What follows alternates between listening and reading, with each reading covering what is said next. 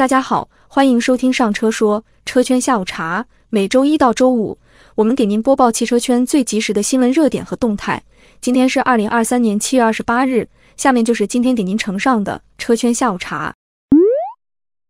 七月二十七日，国家金融监督管理总局表示，引导银行、保险机构加大对消费的支持力度，规范发展消费金融产品和服务，鼓动新能源汽车、绿色家电等大宗商品消费。释放出行消费潜力，加快培育新型消费，大力倡导绿色低碳消费，增强居民的消费信心。数据显示，六月末，信用卡、汽车和其他综合消费货款比年初增加七千一百多亿元。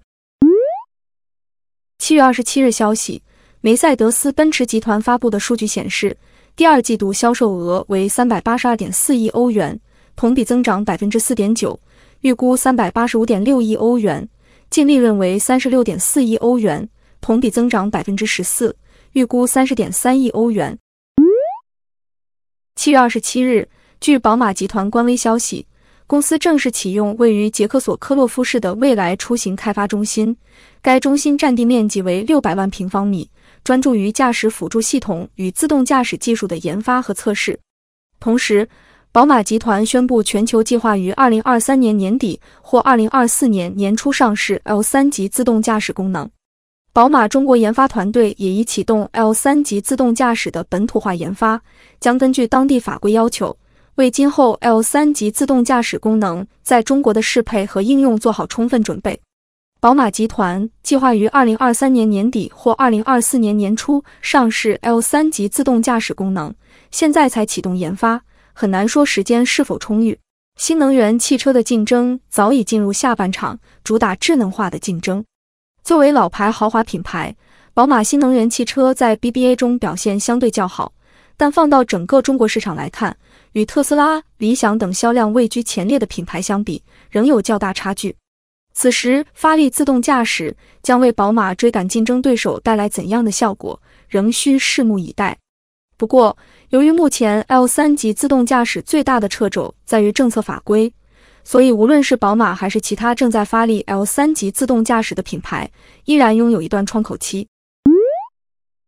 七月二十七日消息，大众汽车第二季度营收为八百点六亿欧元，超过预期的七百八十六点一亿欧元，调整后经营利润为五十六亿欧元，低于预期的六十点九亿欧元。公司预计全年交付量为九百万至九百五十万辆，可能超过预期的九百一十九万辆。七月二十七日，恒大汽车发布公告，公司已达成所有复牌指引，已向联交所申请自七月二十八日上午九时起恢复公司股份买卖。二零二二年四月一日，恒大汽车港股正式暂停买卖。在停牌前，恒大汽车股价为三点二港元每股，总市值为三百四十七亿港元。作为一个烧钱的行业，汽车制造离不开资本加持。背靠恒大集团的恒大汽车昔日风光无限，但随着恒大集团陷入债务危机，恒大汽车也陷入资不抵债的窘境。恒大汽车的故事对汽车行业可以说是一个警示。面对竞争激烈的资本市场，完全仰仗资本、缺少技术的造车企业恐怕难以维系。七月二十七日，特斯拉面临一项新的调查，加州总检察长办公室正在调查该公司 Autopilot 功能安全性问题及误导性的营销行为。据悉，马斯克自二零一六年以来就宣称特斯拉汽车将具有完全无人驾驶功能。当时他表示，所有新款特斯拉电动汽车都将配备必要的软硬件。实际上，直到今天，特斯拉的承诺依然没有实现，因此遭到了欧美地区车主的强烈不满。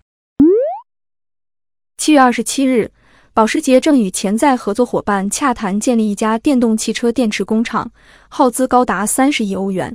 保时捷表示，考虑将工厂设在靠近德国、美国和加拿大的地区。据悉，该工厂的产能将达二十吉瓦时。以上就是今天车圈下午茶的所有内容，欢迎大家在评论区留言互动。